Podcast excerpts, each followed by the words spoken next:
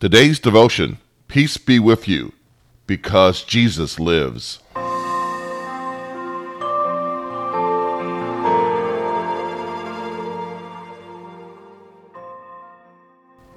We often hear about the seven last words of Christ.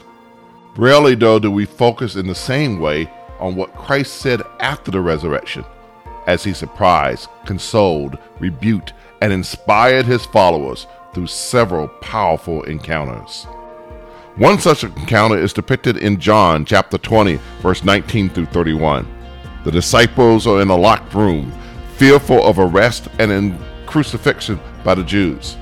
Then Jesus appears and says, Peace be with you. The disciples rejoice because Jesus lives.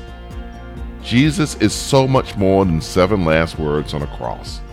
Jesus is our living Savior, living in our lives today, bringing companionship when we are alone, living in our lives today, bringing courage when we are fearful, living in our lives today, giving us the peace that passes all understanding. Peace be with you, because Jesus lives.